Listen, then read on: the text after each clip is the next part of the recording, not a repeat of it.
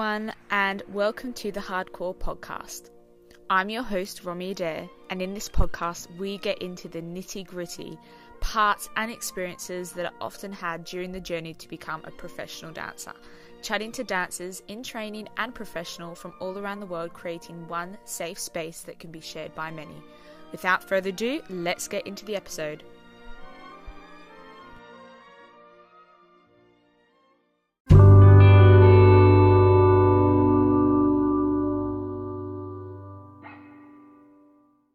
Before we get into the episode, I just want to come on here and talk to you guys about today's sponsor, which is actually the first sponsor of the podcast. Drum roll, please. It is Imperfect Points. I'm super excited to be working with Imperfect Points. It's a brand that, you know, literally before they brought out their leotards, I've been following them. I've been watching their company grow and I'm just really excited to be working with a company I believe in, and that's kind of how it will be going forward. So essentially, if you haven't heard of Imperfect Points, Imperfect Points future friendly Balletwear is the UK's first sustainable dancewear brand which aims to create diverse, stylish leotards and tights, whatever colour, gender, or ability you are, with minimum impact on the planet. Now, if that doesn't sound appetizing and something that you want to be, I guess, supporting, um, then I don't know what it. I, I don't know what else is good. Like, there's literally not much more um, that you can kind of want from a dancewear company. Um, if you want to check out their leotards, which I highly recommend, go to imperfectpoints.com or check them out on Instagram at imperfectpoints. I love them. Thank you. Hi, everyone, and welcome back to the podcast. In today's episode, I'm joined by Suzan Sittig. Hi, Suzan. Hi, thank you How for having you? Oh, I'm very well. Good. um, so this is going to be an episode in the in my conversation with professional dancers, and yeah, it's going to be interesting. Every episode is going to be different, and I hope you enjoy. We're going to get straight into the episode with a quick fire round. Um, so Suzan, how old are you? I am 26. 26. Um, yeah. What company are you currently dancing in? Um, I'm currently in the v- Vienna State Opera Ballet. Mm-hmm. Yeah, all the way in Austria. Exciting. Um, what pointe shoes do you wear? Or I don't know, like I'm sure everyone's pointe shoe journey is different, but like what are your current pointe shoes? Do you have one, pe- like one style? Do you have two? Like, um, I I literally like my pointe shoe journey has been very up and down, and I've gone back and forth with very different uh, brands. Um, at the moment, I'm quite liking my Blochs, but kind of customized by Bob Martin, um, which is really nice because yeah, I can. Um, I'm skyping with him on a regular basis to kind of just add like tweaks and things. Um, but yeah, I, I, I have tried almost everything. I've I've tried Gaynors, um, several different kind of Blochs, Suffolk, mm. Capezio, you name it. It's it's all it's all been yeah. there. it's so interesting when I come across someone who else like has Bob Martin shoes. Like oh, he's great. Yeah, yeah, he's so lovely. Really. Um, what's your favorite leotard? Um, my favorite leotard is usually a classic like Yumiko um, something with like a halter neck mm-hmm. and orange. I absolutely love orange. Oh, you will orange. yeah, I I I have really bright colors and really yeah. bold colors, and then sometimes people like, do you not have like a, a baby pink or like a baby blue, like any pastel colors? I'm like, no, you have or bright blue or orange or something like that. that. Yeah. I've never really seen like many bright color like orange. Le- I've never really seen many orange leotards. Really? Well, um come to, my, come to my you will find a few. Um, okay, so what's your fave favorite um like piece you've either rehearsed or performed? Um, it can be classical, neoclassical, contemporary, whatever. Mm-hmm. Um, I've really enjoyed uh, anything by John Neumeier. Mm-hmm. Um, and one piece we did was uh, Pavillon de Armide. Mm-hmm. That was really nice. So I also also kind of working with him and like the things that he says and like how he um, kind of describes how he wants his work to come across and just kind of the energy. You know, something can be so small and such a small it can a big difference can be made just by the energy that you project and i feel like sometimes we forget about that and he really Mm. helped remind us about that and then again something that was completely different was Peer Gynt by Edward Clug. And we were all quite surprised when it was coming to the Vienna State Opera because it was not involving that much dancing, more acting. Oh, really? But Yeah. that was so cool to dance. And like, I was lucky to, to be able to do many different sections in the ballet. And one, I was like a troll, and one, I was like dressed as a carpet And like running around as a carpet, like wrapped Was- up in that sounds carpet quite fun in a weird it's way. so much fun and Yeah. but also being in a madhouse we all had to like act as if we were in a psychiatric ward and it was just also working with edward like it sounds crazy and when we saw the cast it's like okay why am i a troll you know? But working with um, with with the like the ballet master um, milos and and edward it was amazing because of how how there's so much deeper meaning into it you know? If you really dissect everything and i found i found the process of doing that so much fun. So there are just like examples of the types of things that i enjoy.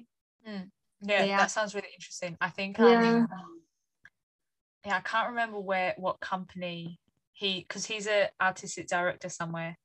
yeah I think oh, it's God. in Slovenia. Mm-hmm. yes slovenia exactly yeah Yeah, because I've the name as soon as you said his name, I rang, the, rang a bell because I think I've Yeah. emailed him recently. oh really no he's, he's so lovely so i think that also makes a difference it's like the people that you work with Mhm. Um, but then also I have to add that recently we premiered one of our new director's pieces and Yeah. also his piece amazing we were rehearsing one of his his other ones older one that he um, already choreographed Mhm. and I absolutely loved it and it was just a shame that we couldn't perform it this season Yeah. Do But you know yeah. if you'll do it next season? that's the plan that's Okay. why I think that's why we, we were rehearsing it a lot because of like hope that we can do it next season Okay. So, yeah yeah And last question is, what is your favorite food? Oh, um, I love avocado. so basic, but I really, I, that's what I was thinking the other day. That's literally something I could eat every day. yeah. Um, that along with eggs and also pizza, obviously. Yeah. Yeah. Yeah. Relatable. um okay so let's get into your journey as a dancer you know where did you, when did you start? How old were you? You know when did you go off to vocational school? And then i guess that then that going into a company Mhm. um you can be as detailed or as vague but you know give the listeners something that they're, so they're Something not too like like what is going on. Um but yeah over to you Well, um, I started when I was four back in South Africa because, uh, yeah, I'm originally from South Africa. And my mum took me to see the Nutcracker. And I was, I mean, in South Africa, it's not really, my mum never thought, oh, my daughter's going to be a ballerina. It was not really seen as a profession. Mm. But I insisted that I wanted to start ballet. And so yeah, I, I started when I was four, and then my family decided to move to the UK when I was about seven. And my teacher was actually the one that told my mom, like, this girl should keep dancing, like, make sure you find her a ballet school. And yeah, so I started training in like the local town where we were living in Taunton in Somerset. Yeah.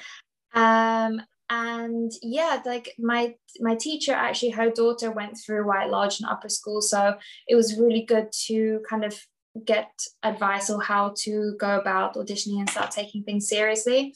And that I kind of did the classic JAs and Okay. my mum was kind of reluctant to send me away to White Lodge or let even let me audition at the age of Yeah. 11. Mm. She felt was quite young. Yeah. And yeah, I don't remember like going against that. I just kind of accepted it that yeah, it's it's pretty young to do that.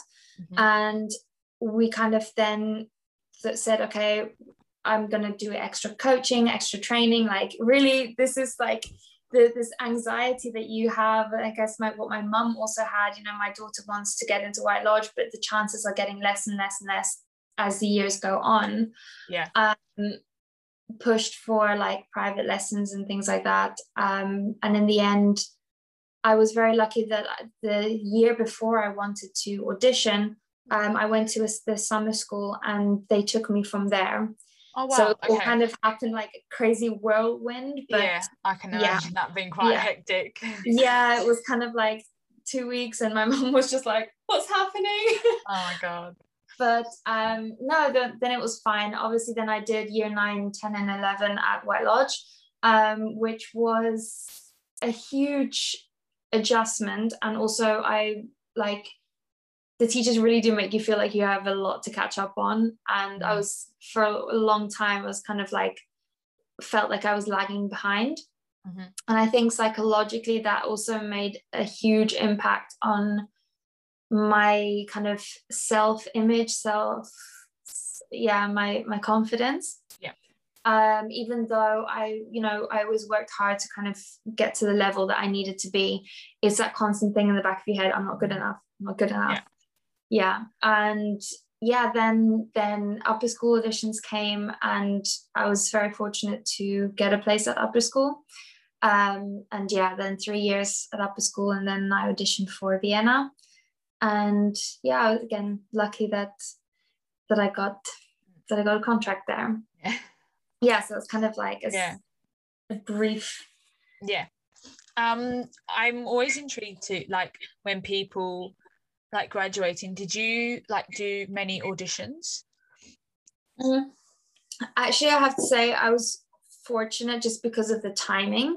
So i did um an audition for boston ballet because they came I, I never really had my sight set on going to to america but they came to london. So i thought okay i'll just do the audition. It would be a good experience.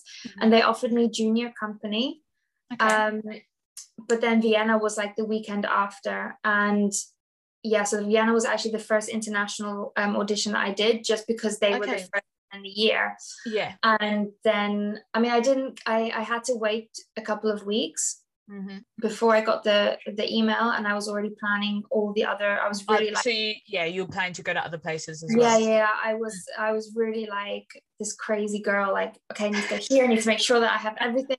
And in the end, my flights got cancelled to all my other auditions that like I had Wow. uh, auditions booked for one weekend and my flight got cancelled because of a snowstorm. Like everyone else managed to rebook their flights and I was stuck. Like I just couldn't Yeah. get a rebooking. And that same day I got my contract. So it was That's actually crazy.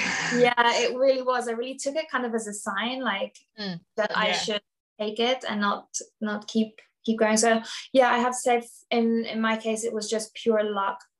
But yeah i know for many people who did many many auditions my brother also went through many auditions. And what i always just know and believe is that you get the place that's meant for you. It doesn't mean if you get it if you're the first one in your class or the first one in your uh, out of all the auditions if you don't get it that doesn't mean anything. It just means it wasn't the right place for you. Yeah that i think that's really helpful. And it's it's interesting talking to because i know obviously every dance has a different story in terms of like you know they might have done and loads of auditions or one like yeah and yeah. I just find it is so interesting because you don't unless you have a conversation with someone and most of the time like the whole like students don't really have conversations with professionals which is why i like doing having these conversations in the podcast that people can listen to yeah I think yeah they'll get to know.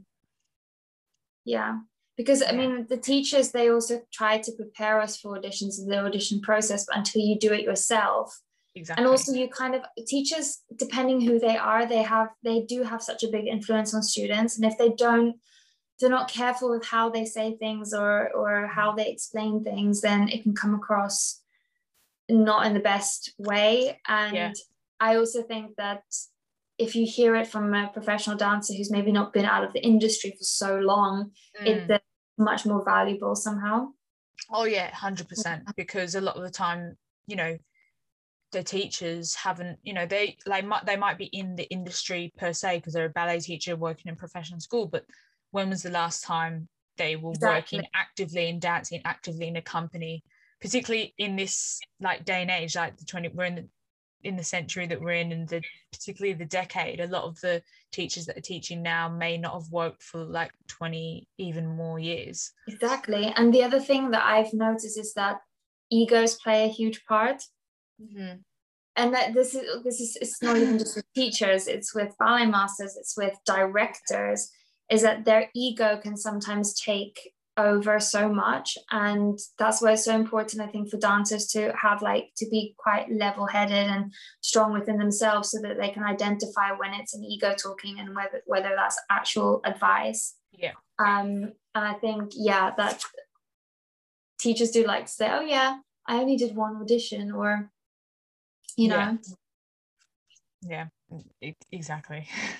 Um, okay so let's kind of I want to dive in more to talk about your training, um, because obviously a lot of the well, a lot of the conversations I have on here are talking to dancers who are in like those three years of training, particularly the the upper school years, um, or just graduated. So, how you know were there any I guess struggles or obstacles or points that stick out to you in those three years in particular that you have i guess you know have you overcome them if there is is it some i don't know like could be injury or any um, points where your mental health was not mm-hmm. in a great place um, anything kind of to do with that and how you i guess overcame it and how that might have changed then going into a professional environment and kind of things to do like that so yeah um, yeah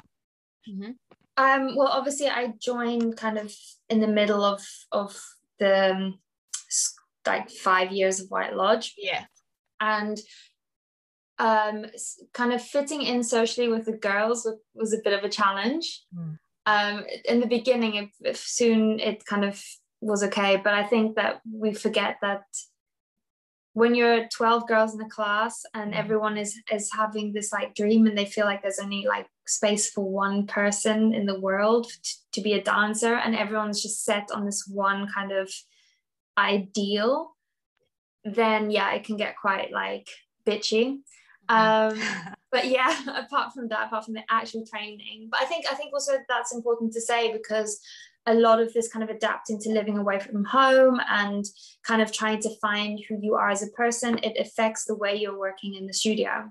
And we don't always necessarily realize that, but I'm realizing it now as a professional, like whatever's going on with me emotionally or psychologically reflects in a way that people can't necessarily pinpoint it, but yeah. the energy you can kind of feel it.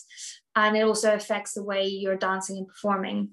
Yeah. So I guess like the first couple of years, I was really kind of, I was coming from um, a big fish in a little pond into yeah. A, yeah that kind of yeah yeah that's yeah, yeah. fish in a big pond, oh, yeah. and it really knocked my confidence. And mm-hmm. I always used to be this dancer like that just kind of went for it. And I was like in my own world if I was dancing, and then suddenly technique was kind of brought upon me and saying like you're not strong enough. You really need to work on this, this, and this, and mm. this. And yeah, it was kind of always like correction would feel like this is the end of the world. okay. Yeah, no, um, yeah. Yeah, and I think that kind of all ricocheted into triggering like um, a very perfectionistic kind of mentality. yeah body image okay. mentality and body yep. image issue, which mm-hmm. kind of did lead me to restricting a lot. Yeah. Um, that was kind of triggered in kind of year nine, year ten Okay. Um, so quite yeah, quite vulnerable. Quite young. Years, yeah. And yeah. it was kind of like forced on to be under control because our director at White Lodge, she was she was very okay. good. She wasn't um Diane van Schoor, she was very, if I'm thinking back now, she was actually a very level headed woman. Yeah. Um, didn't may, maybe always come across like that, but mm. yeah, and she always did have our best interest, and she really kind of I kind of noticed it very, very early on and really kind of forced me to gain weight. mm.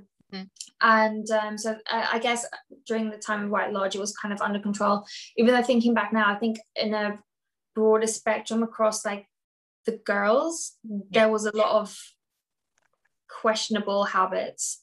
Okay, you yeah. I mean, that's unfortunately very I, common. Yeah. I listened to your podcast um, where you were being interviewed, and you mentioned something like you know girls would like not bring something to eat or oopsie, I forgot. yeah, You know, oops. like, yeah, oops, yeah, I wasn't feeling so good. I skipped lunch and like, Mhm. oh yeah, Yeah. I just, you know, it's Yeah, all kind of like underlining pressure, especially for Yeah. me, where I already had the tendency to want to restrict.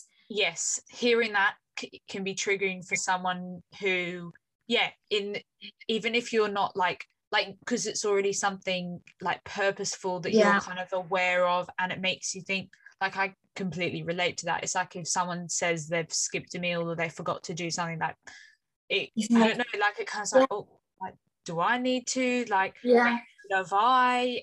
And it's weird. And like, especially when you're in a ballet environment, in that when it, there's also that underlying competition um, for whether it be attention, praise, it all ties Yeah. together.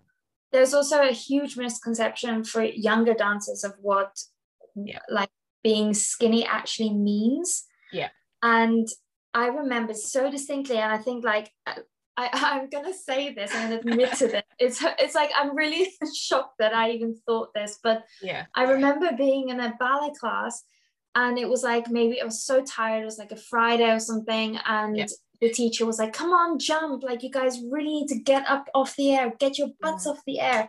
And I was like, I was thinking to myself, that girl over there, she's really skinny and she's jumping really high, even though that was just like her natural, like that was her strength that she Yeah. was a jumper. And I was thinking, I can't jump, it's because I'm too heavy Mm. that was Okay. my logic my logic Yeah. was my legs are too as are bigger than hers so therefore i must be heavier Yeah. or you would think oh, i don't know it's just Yeah, no, it's really messed up it, yeah. yeah it's common. Like I, yeah I've, yeah, that's and the, the other problem is I, I think teachers are kind of told not to address things like this like this is what one teacher said to me she kind of said to me i'm trying to talk to you between the lines but you really need to like be careful but she's like i'm not allowed to tell you anything or give you advice about nutrition or like your your body weight or anything like that but i feel like if teachers were maybe more educated to give the right information 100%.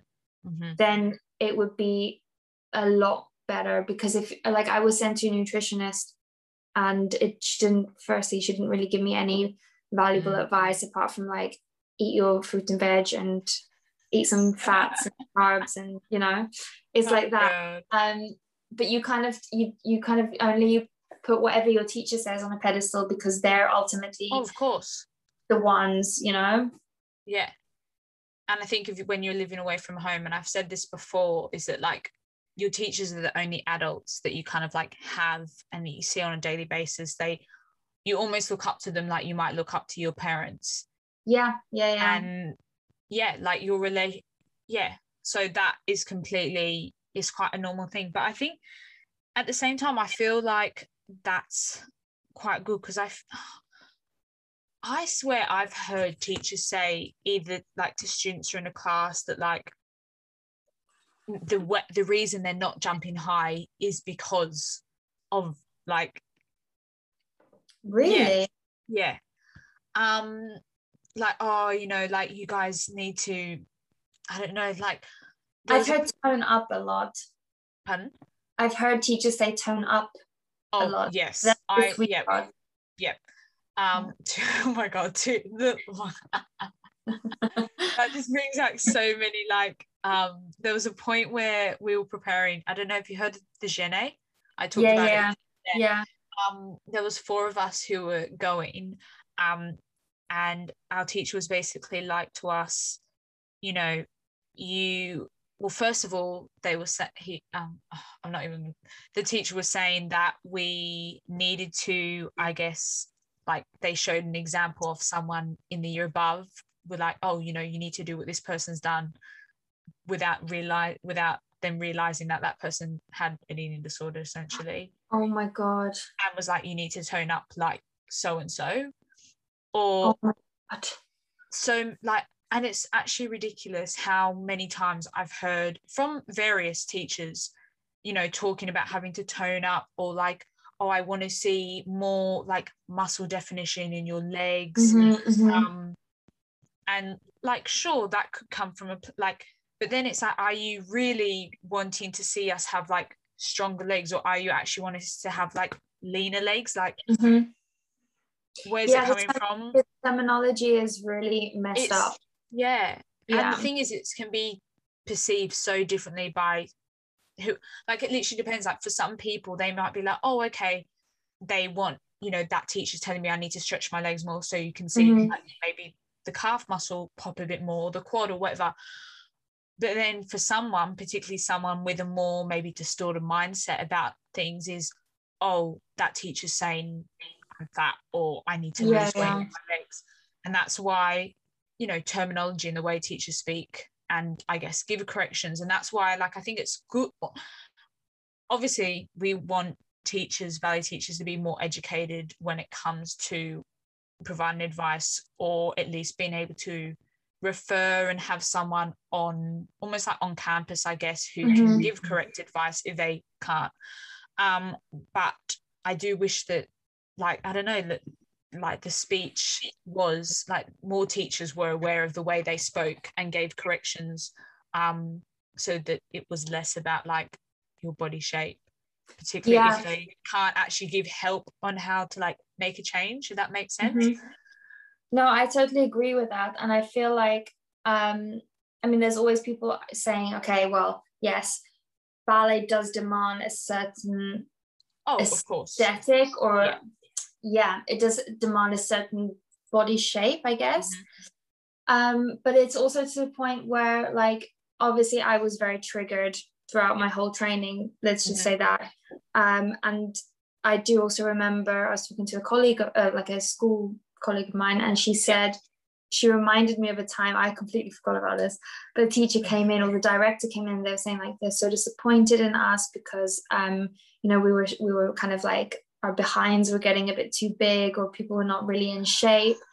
And it was I like thinking back, and I Mm. looked like I also remember looking in the studio and thinking, there's no one here you know, it doesn't stand out to me that we were like a fat class or anything. Mm. There may have been one or two people who weren't kind of working as hard that maybe they were kind of getting a little bit out of shape, but it wasn't to the point where you would address the whole class. Mm. And it's not even about like, it's just kind of giving a, a healthier information of saying, Yeah. okay, if you you want to get stronger, you want to get more um, def- definition, which I Yeah. think is always beautiful. It's like say Mhm. muscle tone, but Yeah. it doesn't mean that doesn't necessarily mean that you have to starve yourself. It could be oh that exactly you're working towards like being stronger, being a more efficient and uh, yeah, better dancer.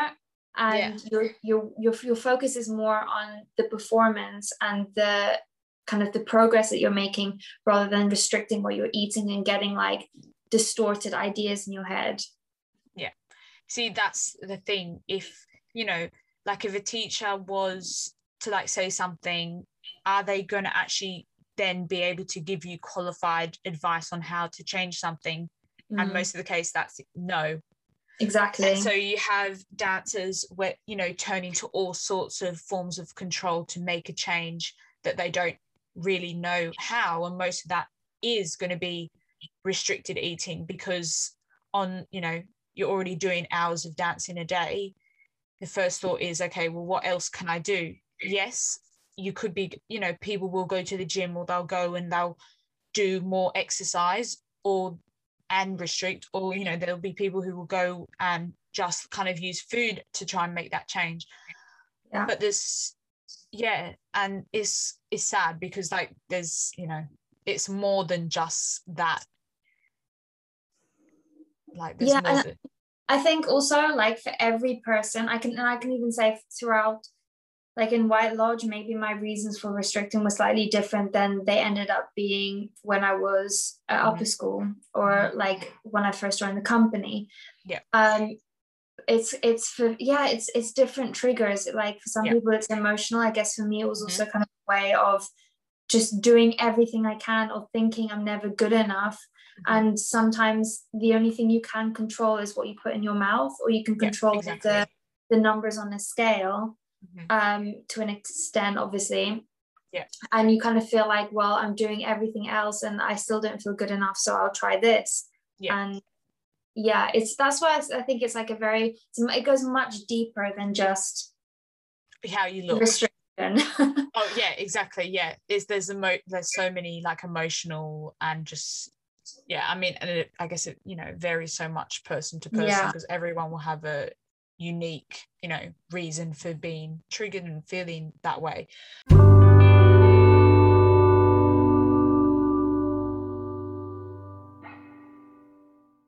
Hi everyone, I hope you're still listening, and if you are, it is your lucky day.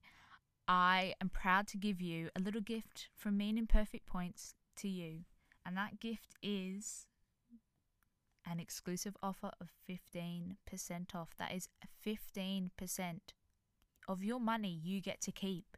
You don't have to give it. It's yours. So you get yeah, you get money off. Who um who doesn't want that? Anyway, so the exclusive offer and code that I'm going to be giving you today and going forward is HCP15. HCP15 will give you 15% off across all Imperfect Points products. And yeah, all you have to do is go to imperfectpoints.com and switch to sustainable dancewear because come on. Come on, just do it. It's your sign to do it. You deserve to look amazing. You deserve to wear sustainable clothing. You deserve to look great in a leotard. So go do it. Okay, enjoy the rest of the episode.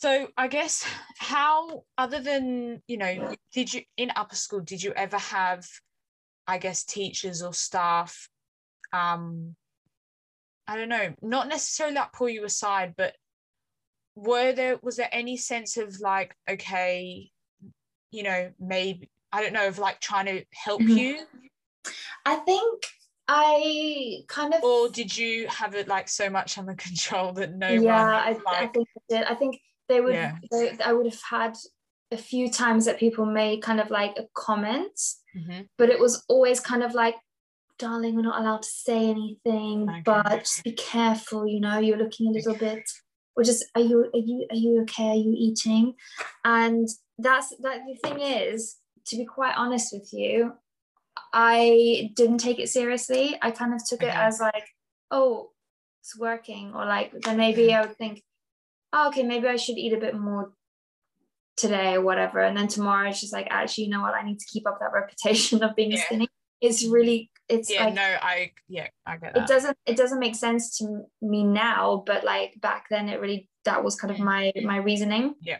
And I think if it wasn't for my mum, then I was, wouldn't have been so under control. She was very um, aware of it from okay. early on. And yeah, she like whenever I went home, I always went home on weekends or um, half term and holidays. Yeah. Of course, there were many arguments because I was kind of I didn't believe that she had my best interest. I felt like she was kind of dry, like pulling me away from this ideal that I wanted to achieve. Mm-hmm. Um, so yeah, that that took many kind of like arguments, and everything was like mm-hmm. quite quite emotionally yeah. Draining. But yeah, I think that's why I was never really targeted as being, you know, yeah. such okay. an issue. Yeah. How did I mean? I mean, this could be a bit, you don't have to answer it if you don't want to, but how did it kind of like affect, I guess, your growth as a, I guess, like as a female, like going through puberty? I'm sure that, oh, I, like, I how was, did that, no, like, yeah. I don't mind saying this, but I didn't have a period for seven years. Okay. Like yeah. just yeah, putting it out there. Yeah, I mean it's important. yeah, it, it is so important. And I also think that people don't necessarily talk about it enough. Um, I, I did see so many doctors about it. Okay. Um, but they're all kind of, and I kind of ignored just what they were saying. They were kind of saying like, yeah, it's because you're very active and obviously you're not fueling your body well. And I was kind of like, yeah, well, some of the other dancers in my class are also very thin and they're not, you know, struggling with not having periods. Okay. Um, yeah, and I think, yeah, I mean, I, I didn't it's not like I was missing them. It's not like I was sad of not having them. Yeah, It's just no. that obviously I kind of always knew in the back of my head, well, this is not healthy. Mm. And it would probably also it my hormones were not balanced, they were not Yeah. right. And it, it is crazy that it doesn't make you f- really feel like like a female. Like it doesn't Yeah. make you feel it's not like I felt like a man. It's just that I I- yeah, it makes you feel almost I say like left out, if that makes sense. yeah, almost I don't like know. not It's quite weird. right. Yeah, Yeah. something quite right. No. I relate that because um I mean I don't know if I, I didn't really haven't talked about it for a while, but yeah, like not having periods has been something that I've experienced. So yeah. yeah, and it's weird when you're I don't know, did you, were you the only one or were Yeah. there multiple? Yeah, because that, Mm. that was the same with me. And it's always just, you know, it's like, you know, when girls like, I guess like bonding over like, you know, they might be in sync on their periods or they're like Yeah. complaining about having cramps. And then it's like, oh, You kind of feel that's like not me. yeah i feel like well what's wrong with me that it's not happening you know um yeah and i guess i mean it took a, a very long time um Okay.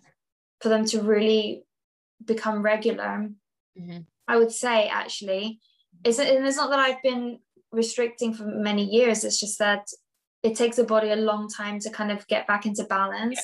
Mhm. and yeah it's only been actually since we've really had this time in lockdown that my body's really been able to to just get back into balance and find harmony. I think and mentally i've been able to feel more balanced as well. And i think that plays a huge role yeah.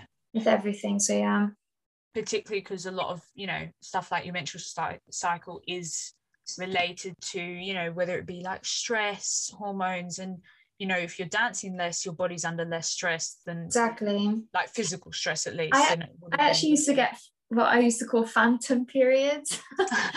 So I used to get like like in the same time as my friends like get yeah. don't know, um, this kind of typical period headache or back pain or I don't know, kind of slight PMS symptoms, but Yeah. never period. and nothing Very everything yeah. strange. Yeah, interesting yeah, yeah i mean i don't think yeah i don't really get um yeah i find that so interesting because i know i remember i had one period and i didn't get any pain like it just came one day and i was like oh yeah. but like it was so like i wasn't like it's interesting because i was talking to my friends and she's like oh you're gonna get cramps you're gonna get a headache and i'm like "Mm, no, i didn't i didn't interesting how everyone everyone's body's so different like you'll have some people who will be like i had friends who were you know were in pa- like really bad pain yeah, actually, I know people as well like that. and i can't imagine doing a ballet class No, in like that in pain like in no, that I can't imagine that either. um It's really yeah. crazy. It's Yeah. crazy.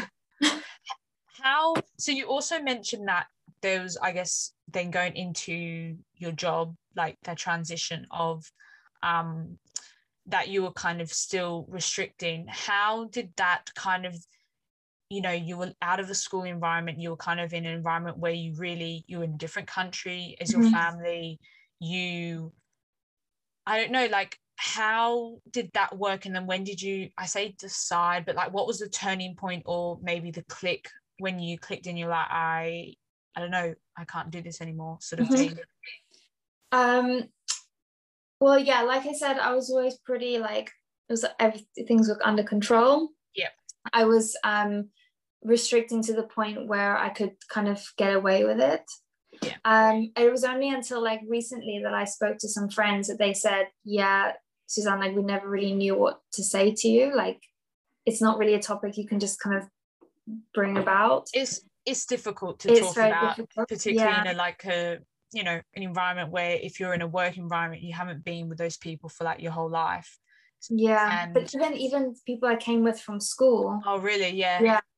and I was Mm. like, well, it's it is weird. My first season here, obviously, there was like me. I'm usually a very very sociable person, Mhm. and I was just kind of like kept to myself. Yep. Didn't really do much with my life, to be honest. Mhm. Um, strangely enough, I don't remember that much of my first season because like everything was like a Yeah, little bit of blur. Yeah. But going more to some like a, a turning point was um, I got injured just before the beginning of like our second season, and it took me out for eleven months. Oof.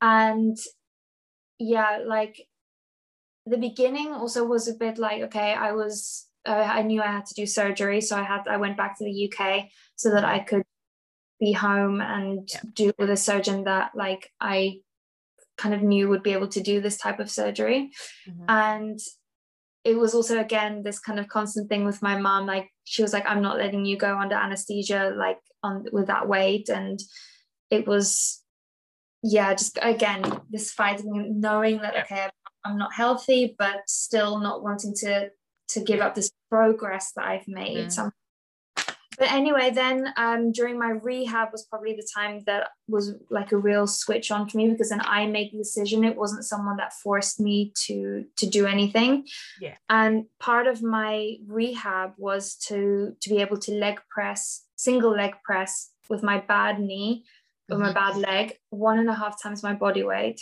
Mhm. which at the time w- would have been like around 100 kilos.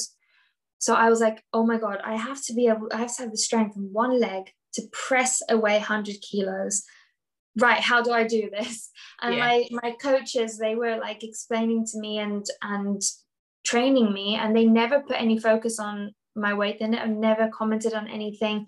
I guess they kind of knew, like, okay, she really needs to gain a lot of strength here, like muscle and fat um, and every it, everything was so interesting like how things worked and actually like the whole science around it really fascinated me and Yeah. again i had this kind of goal of oh i have to be able to get to this strength and obviously to get to that strength it's not just what you do in the gym it's what you eat Yeah.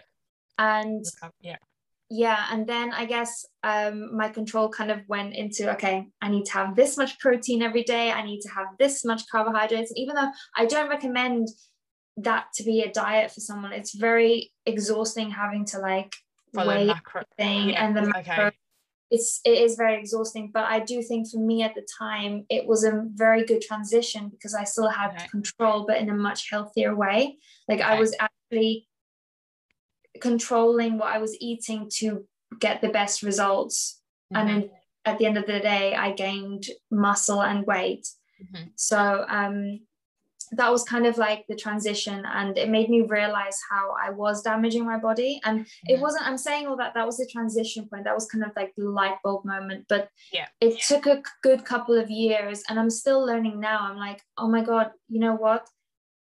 Yes i don't look like i used to when i was 21 or whatever but i'm dancing so much better. I'm my even my coordination feels better. I feel like i have power in my legs even if i haven't Yeah. been for so you know if we, we had two weeks quarantine Mhm. a couple of months ago i came back and i still felt at a good level. It wasn't like i was suffering Mhm. you know? So yeah. Like i said that was kind of the turning point. Yeah. It's interesting because um yeah i'm sure like you just said you it's probably not the most recommended to go from i guess to go into that whole i mean yeah it's very exhausting having to weigh everything out and count it all and like it's a lot were do you think it was it that any like was that ever distorted like was that whole idea of having feeling like you had to hit a certain amount of grams of each like macro essentially Mhm. did that ever then you know i mean i'm sure if you're coming out of a restrictive phase you're still going to be wary of like i guess like certain foods and you're there's some things that you aren't going to feel like super comfortable eating. Um but was that ever like did you ever feel like you were like oh i don't know that you had to be like super i say healthy in quotation marks? Um or did you find that was helpful with like allowing yourself to maybe eat things that you may not have i guess like eaten previously. I'm i don't know that's i'm just intrigued yeah yeah i think i think i i didn't realize i ate my, my main focus was more about protein at that point okay. which again i also don't think that i mean everyone is different. Yeah. everyone like i i just function better on having a higher protein diet than say like a higher carbohydrate diet. Um but again that's that was just for me that was helpful for me at the time to realize you know what i can have this much chicken because this is good for me. This is going to help my progress. Mm-hmm. or i i can have this. And i i mean i have a sweet tooth naturally so i wouldn't have said no to to sweet things. Yeah no same. Anyway mm-hmm. um but yeah no i think it was just it was just a transition it was like a yeah. dietary transition to realize mm-hmm. to, to maybe also um, get a bit more intrigued about sports nutrition and what mm-hmm. my body actually needs and it kind yeah. of was like a catalyst and to make me research things a bit more and maybe okay. try things out um, because at the end of the day everyone is different. Everyone's going to yeah, need oh, exactly. Things. Yeah. yeah. Everyone's body, uh, you know, processes are all different.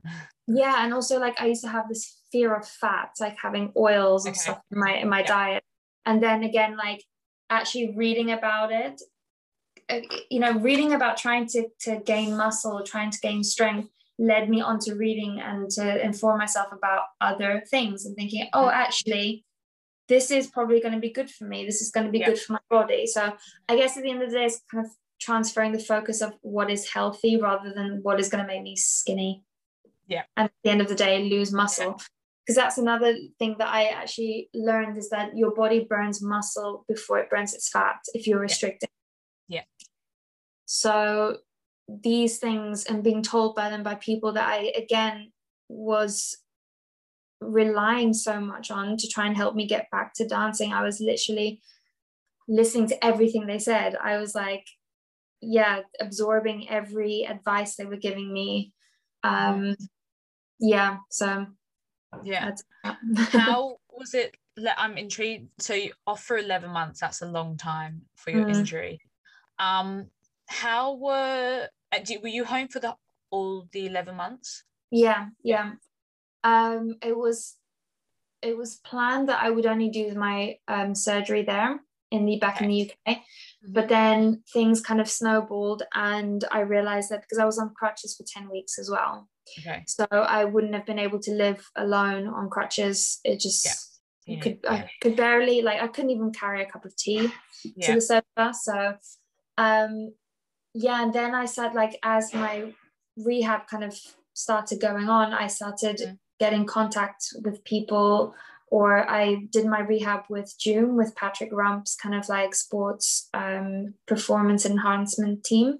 Mm-hmm. And yeah, then I just decided, you know what, this is going to be better for me to stay here where I can be with my family and um, not be distracted by like the pressures of having to go back to work. Yeah. Yeah. How were how's your like the company with your injury like i think i don't know because i'm assuming obviously companies you know you're working um and for if you're not working for 11 months like how did that like you know were you still mm-hmm. being paid? Was your contract on hold? Because i'm yeah, i'm sure it, was, it will vary company to company but i can imagine that that's also this kind of stressful situation yeah, um, my, my director was quite good with it. I mean, when I mm-hmm. went to him and said, okay, I need the surgery, I myself didn't really have many details. The only thing that okay. I knew was that they said minimum six months. Okay. Um, but obviously to get back, that was like minimum six months to be able to be like a normal yeah. functioning person. Yeah. And yeah, anyway, so then I I said to him, okay, look, uh, this is the, the thing. He said, no, it's fine. Um, okay you have your contract for next season so that was that was really okay. great that they kind of gave me that time mm-hmm. and also we have two months summer break so minus that that's like nine months mm-hmm. is like a pregnancy really and then yeah i think i think i was even put on like like a maternity leave in okay. the end yeah um and yeah financially it was quite difficult because the company cuts your salary after three months Okay. And then every month you get a lot less. Yeah. Um so yeah, but I manage like I I do believe in little miracles in life and yeah. things magically happened and and worked out. Yeah. yeah. So coming out of your injury and kind of like recovering from that, how was I mean, obviously, you know, coming back from an injury is difficult. Mm-hmm. Um how was it kind of like I guess getting back to dancing and getting back to like dancing, you know, professionally and knowing you're have going to have to be on stage at some point in the future. Um yeah, was that I mean, mm-hmm. I'm assuming it was difficult, but like what were some challenges and then kind of how did you overcome them in that recovery process? Well, um, one thing that my rehab team um, were very clever at was like not letting me dance until think it was like nine and a half months okay. or 10 months. Mm-hmm. So I didn't do a first ballet class until like 10 months off. Yeah. But I was at that point so strong that it didn't take me, I mean, of course, it took me a while to really get back at coordination back and everything but mm-hmm. I was quite surprised at how easy the first class back felt. Okay. Like yeah. I think I was expecting a lot worse. Mm-hmm. Um, the one thing that I've really struggled with for a long time was picking up exercises. Mm. I looked yeah, at like no, basic posture exercise. I was like, I cannot mm-hmm. remember any of this. um, but yeah, no, that I think I was I was just super excited and I had this really fresh mentality to come back. I was like, I'm never complaining about a long rehearsal ever again. um, yeah. yeah. Um, and yeah, I was lucky that I was put into things straight away. So I was very excited to be able to be on stage.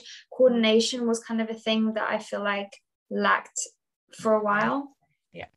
But yeah i think i think that the hardest part was probably being overly conscious about everything uh, surrounding my knee like yeah. i wasn't running i wasn't actually allowed to still run at that point and i got very nervous if i had to do anything that was like running on stage okay. so i'd be yeah. like limping around a bit awkwardly or um i would constantly a worry i was um like not jumping every day because okay. that was also like advice given from physios that actually mm-hmm you're putting so much impact on your joints by jumping every day.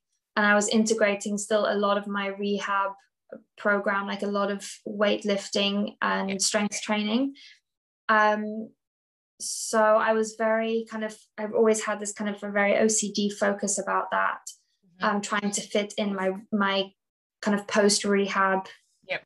routine. Yeah. Um, but I was quite paranoid for a long time and constantly on, on WhatsApp with my physio and like, I'm feeling this or it's doing mm-hmm. this. But it's it was all fine. It was just it's just a mental thing that you have to get over. Yeah, 100%. percent I think a lot of people, I mean, I felt that coming back from my injury, you know, being very wary in allegro, like landing from things, particularly mm-hmm. like landing on like the leg that was injured and it really yeah. like it does it takes a while to kind of feel comfortable particularly in the you know how however you injured it in the step that you might injure it in like that can be very strange and like i don't know did you injure it yeah. like at, in the studio yeah so basically we would rehearse Swan Lake and it was it was like the day of our season opening oh my god and I remember like we, they we were all a bit annoyed because they made us run the whole ballet in the morning and the evening. And you had a show in the evening. Yeah, and I was in. I was. I and I, honestly, I only had like kind of a few twinges in my knee days before, but okay. basically my knee injury is a genetic. There was like a genetic defect in the bones when I was growing. I guess no one's really sure how it happened, but due to like the stress and impact of ballet and obviously i didn't have enough muscle surrounding my legs and knees to to kind of dampen the intensity yeah, the impact, yeah. The impact. Um so the piece of bone and cartilage broke off basically. And i was in this swan position like lying over, like oh, yeah, over my leg like that. yeah. obviously the knee is like completely bent. I got up I, I it was like I don't haven't felt pain like that and I couldn't walk. And I remember like limping through through the dance I think I, I can't like what is this? And I and then one of the girls jumped in for me and then I just I don't know what I did but I after about 20 minutes I got up and it was fine. And my director was like oh so you can dance? I was like yeah I'll be fine. And it was probably just like a cramp or something. And then um, as I was walking home I started feeling the pain again. And I had to then call a physio and see if he could help me before the show that evening. And every time like he would do something and then i would just be out out the door ready to go to the theater and i would feel the pain again. Because it was a piece of bone that was obviously floating around in the caps the knee capsule and Okay. getting stuck in certain places. Yeah. so um mm, yeah my poor friend had to like jump in for me literally 10 minutes before before the show. And so until this day i have not sat in that swan position See, Like- that would be scary. Yeah. we're doing we're rehearsing swan lake now and we've done the same production many times since that since then Yeah. but i found a very cunning way of sitting down onto my ass instead of my foot Yeah. and they haven't noticed yet and yeah so but that is that is you that got is a tutor who's going to see from stage. exactly so no i just decided you know i'm not going to do that to myself Yeah. No. I mean, it's such a uncomfortable position anyway. yeah exactly I think is it.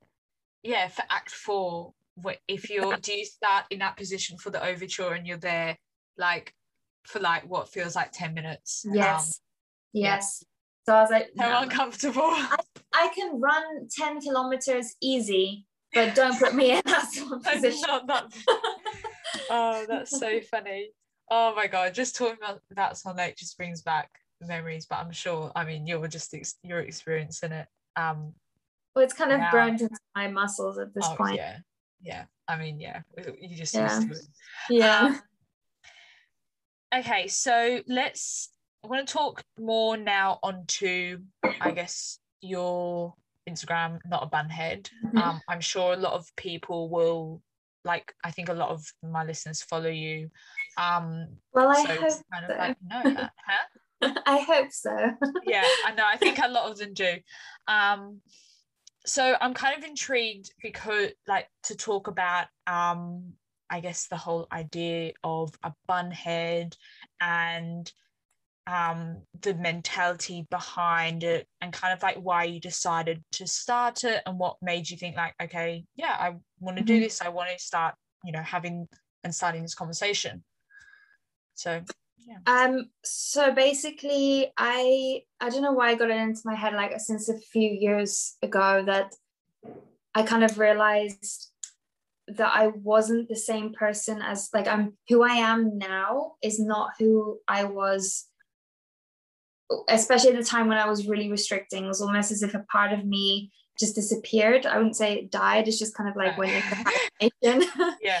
Um and I felt like you know what I'm so happy now and I've I'm allowing so many other influences into my life and I'm uh, so many other experiences that before and this might just be a personal kind of experience or how I saw it is that I had to kind of follow this stereotype or- or ideal you know of what is it Yeah. like I was even disturbed by a lady once who cut my hair and said oh there aren't many blonde ballerinas are there can you have blonde hair or can you have short hair and it's so it's so distorted because like obviously Yeah.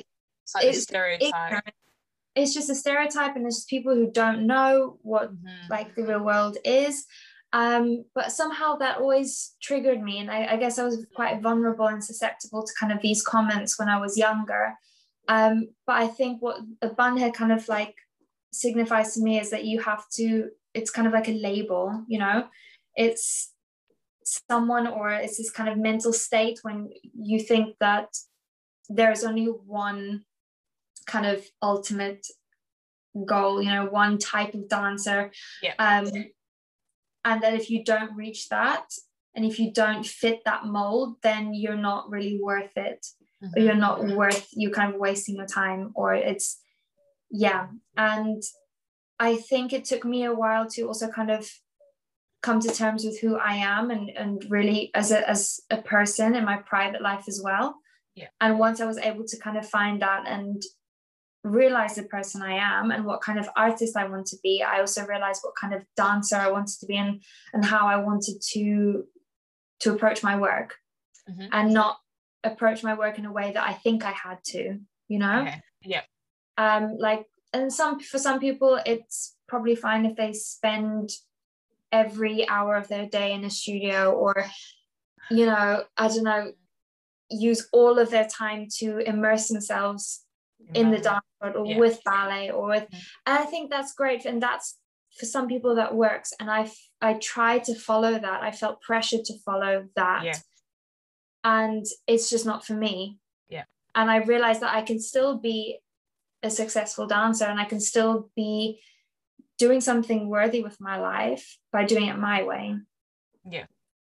So i guess that's kind of i guess you can interpret it in any way you want but that's kind of a little bit of an idea behind it. Yeah.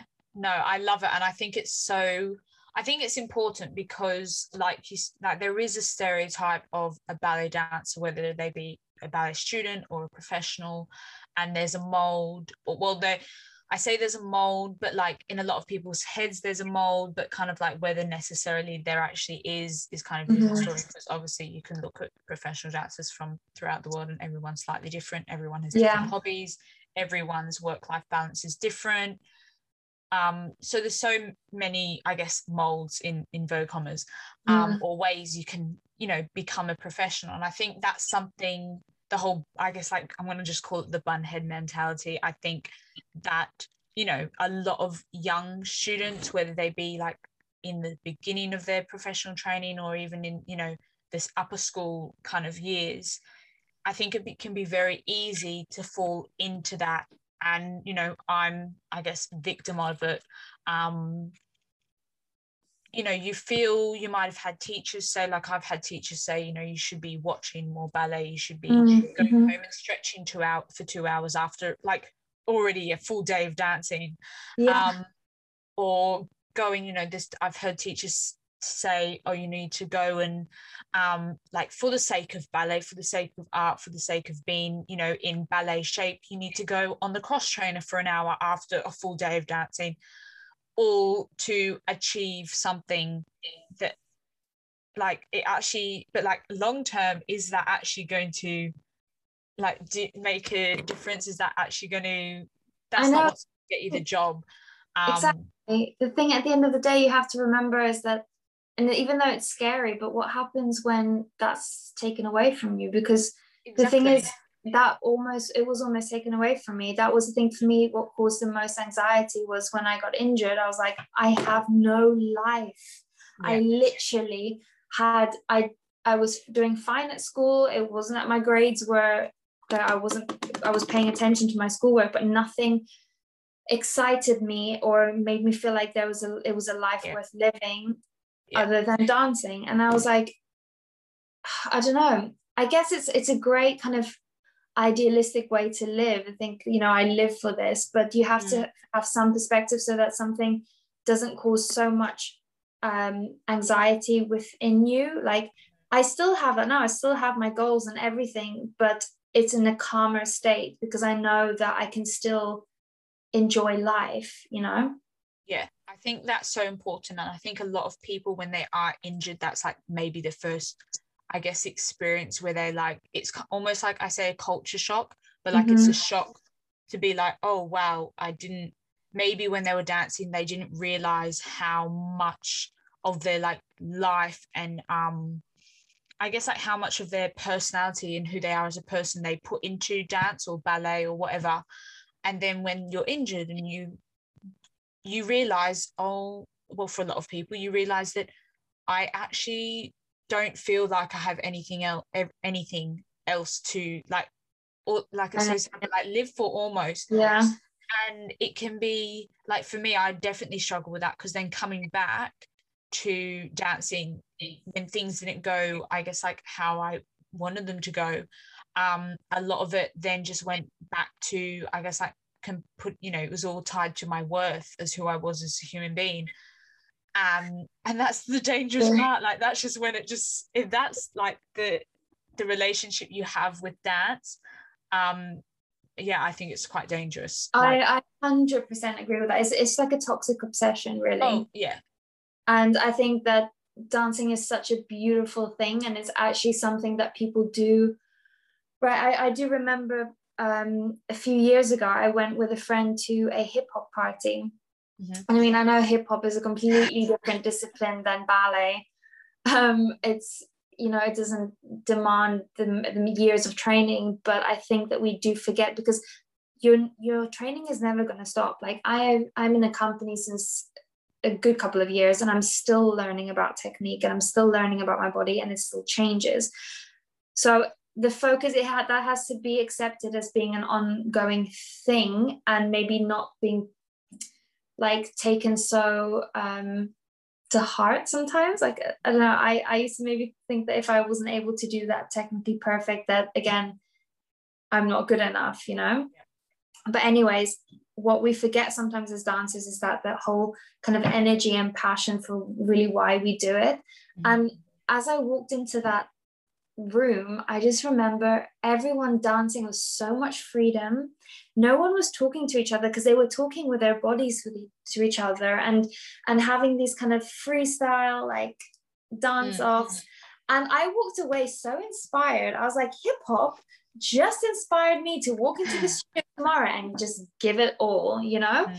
and i feel that ballet shouldn't also be closed off so much because we can learn from so many other um, even sports or you know from musicians from my my mom is doing this project where she's interviewing artists and musicians from all over the world and the things some of the musicians are talking about and saying or i don't know this inspiration is inspiration at the end of the day yeah. whether you get it from another dancer or from a, a olympic athlete yeah. you know or a millionaire you know it's all it's all that and i think sometimes if you gather all of these things and maybe you resonate more with that person whether they're a dancer or not it can still benefit you so so much.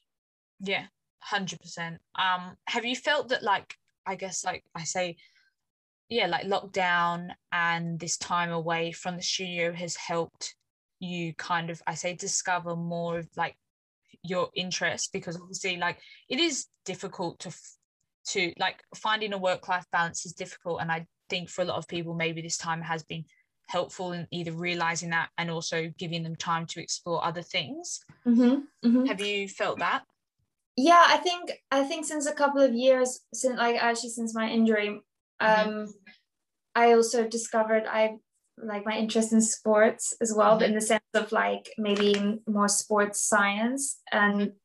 it also plays a part like since my rehab, like working in the gym and everything, I've yeah. that's become kind of like a like cross training. Yeah, yeah, yeah. And I, yeah, completely. I find that really interesting too. yeah, and I've tried yeah. like different kinds of sports as well, mm. um, which I which I really enjoyed. Um, so that was also that's always been for me kind of like a let out, and just the whole kind of body anatomy has always been a very interesting topic for me. So I find like yeah. that, yeah, that for me was mm-hmm. anywhere already a thing. And yeah. lockdown, um, lockdown was for me a, a big like self reflection.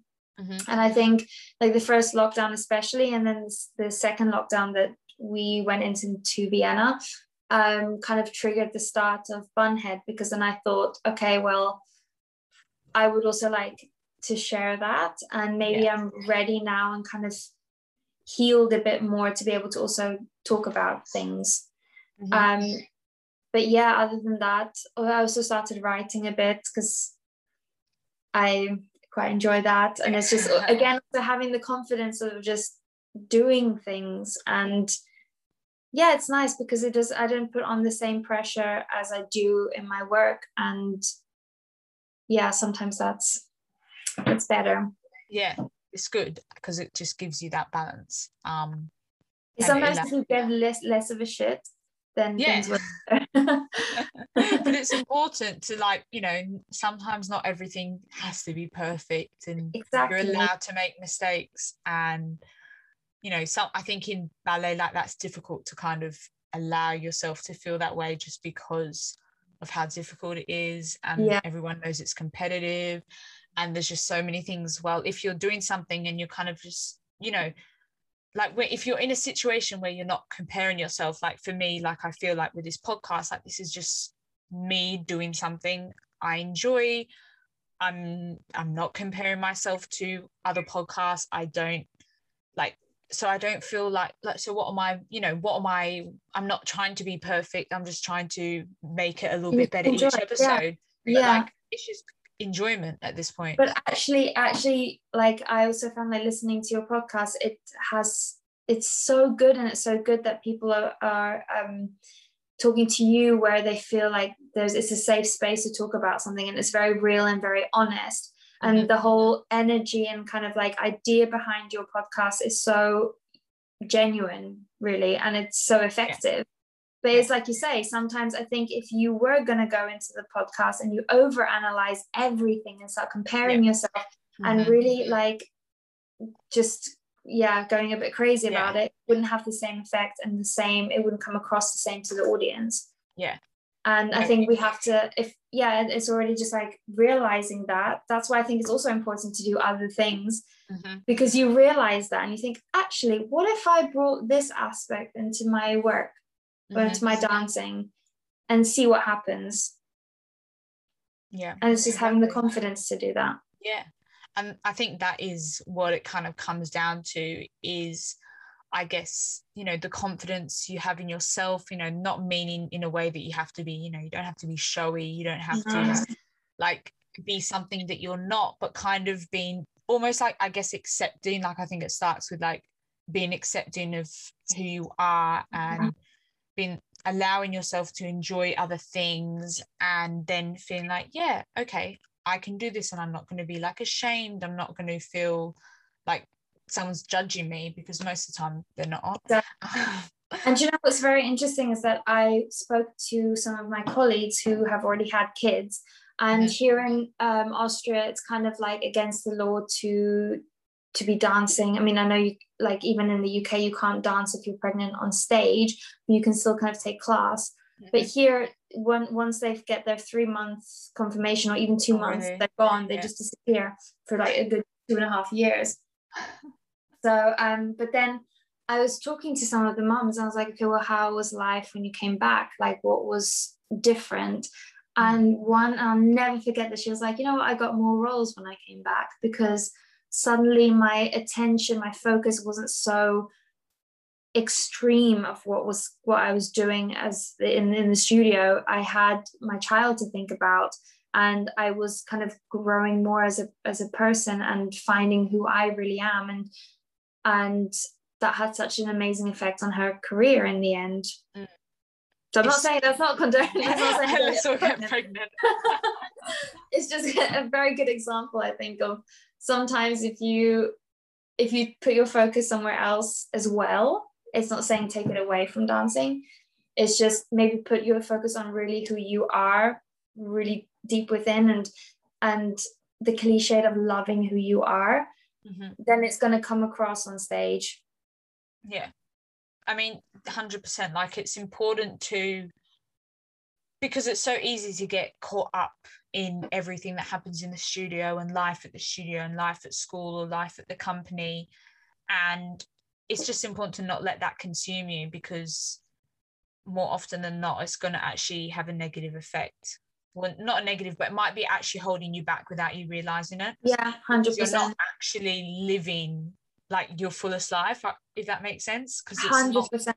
and if you think yeah. about it yeah okay it's different when you're at school because like we said before, you have the pressures of teachers and everything. But I think yeah. that's a other thing that should start changing. But if you talk about like being a dancer performing, mm-hmm. who are the people that are watching you? To be honest, like I'd say a good 80, 85% of the audience don't really have much of a clue about ballet mm-hmm. and they just come for the whole performance and they yeah. Usually connect more from what I've been talking to people who came to watch with with people who have this different energy on stage and who can connect with the public and you know we have to ex- also experience life to understand mm-hmm. what the public are experiencing or what they're yeah. going through and also for choreographers i think that's very important because you have to also create this atmosphere and movement that your audience can resonate with and if you stay in this bubble of you know tendus plies and pirouettes and mm. just whatever then yeah. then you're not really going to connect with a modern day audience. Yeah exactly. I think you you put that really well because yeah it's difficult and i think that's important for like younger dancers to be aware of even though most of them sure you know people listening you might be still at school but i think you know you can still be aware going forward you know mm-hmm. if you're in your graduate year that at the end of the day isn't all just about tendus you know from and funges and pirouettes or whatever um like there's so at the end of the day you're on stage you are yeah. getting paid to be on stage you're getting paid to like you know draw people in to perform and draw people yeah. into coming back so yeah and you're as, as an artist you have to make the audience feel something whether and yeah. it's going to individual to every one of them but you have to have this thing to be able to trigger that in them. Yeah. Um and i think also yeah well i was going to say something and now it's, it's fine. It's okay. It's going to be oh yeah auditions. Yeah. um I also think that directors are more and more looking for those dancers who do have that something. I mean, I also see sometimes I'm very interested to see what the director looks for in an audition and mm. just kind of seeing what, what the, the dances that companies are taking sometimes people are like really they took them but no actually it's because most of the time that person um, has this energy that the director picks up on and it doesn't always mean that they can do five pirouettes or that their technique is super clean is that they have a personality mm. And that i think is is in this day and age it's very valuable. Yeah. Because there yeah. are hundreds hundreds of people with amazing technique. Yeah. But unfortunately not everyone can project that personality. Yeah definitely. And it's easy to get you know with social media and everything it's easy to get caught up in i guess like the technique or the pirouettes or you know yeah. things the things that we see rather than things that we feel. But um yeah it will be interesting because i think at the same time this time off might have given people time to kind of like develop i say develop their artistry but i may maybe i mean like become more in tune with their emotions which uh, might translate more into kind of you know being less robotic if that makes sense. Yeah um, definitely. And i think i think it's a very um it's obviously a, a long process. Like yeah. this is it's also for me an ongoing process i'm still learning every single day mm. um but i think it's like accepting the process and accepting that there is a, a path that you should walk and that sometimes things don't come straight away because you mm. still have to learn something before. within yourself yeah before before that so yeah i think especially for students it's something to be aware of and like you say maybe this time away being at home sparks mm. something you know or there's so many podcasts or live interviews or social media mm-hmm. hopefully somewhere there's something that triggers a thought and that's all you yeah. need to get the ball rolling yeah exactly um okay i think we've we've had a really long chat yeah. um is there anything else huh? i could talk for days yeah no i mean same i could yeah um is there anything that you before we round up like round up the episode is there anything else that you want to you know touch on um before we finish from my side, no, unless there are any more questions. and from my I mean, side, I think we've t- kind of covered most, like most of the things, um, yeah. without this episode being like hours long. Yeah. Um, um, but yeah, I mean, before we, you know, um, we round off, where can the listeners find you on Instagram or any, or like where can they, yeah, find your social media? Well, uh, you, get your, yeah yeah so my my yeah, the actual account is not a bunhead. Mm-hmm. Um, I guess the kind of spelling and everything, it's got like full stops. Yeah, I'll leave it in a link. Don't worry. Leave it yeah. in the link. Okay, yeah. And then um, I also have a little hobby blog that I started mm-hmm. um, during lockdown, and that's Suzan with a Z. Mm-hmm. But that's not really always ballet based. It's kind of just my thoughts or stories or whatever. Yeah.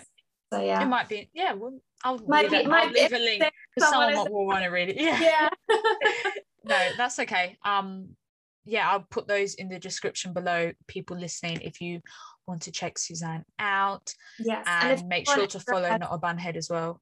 Pardon? Yeah, if anyone ever has any questions or want to Yeah. talk about anything, Mhm. I'm always reachable and I'm always happy and Yeah. willing to talk about anything. So Mhm.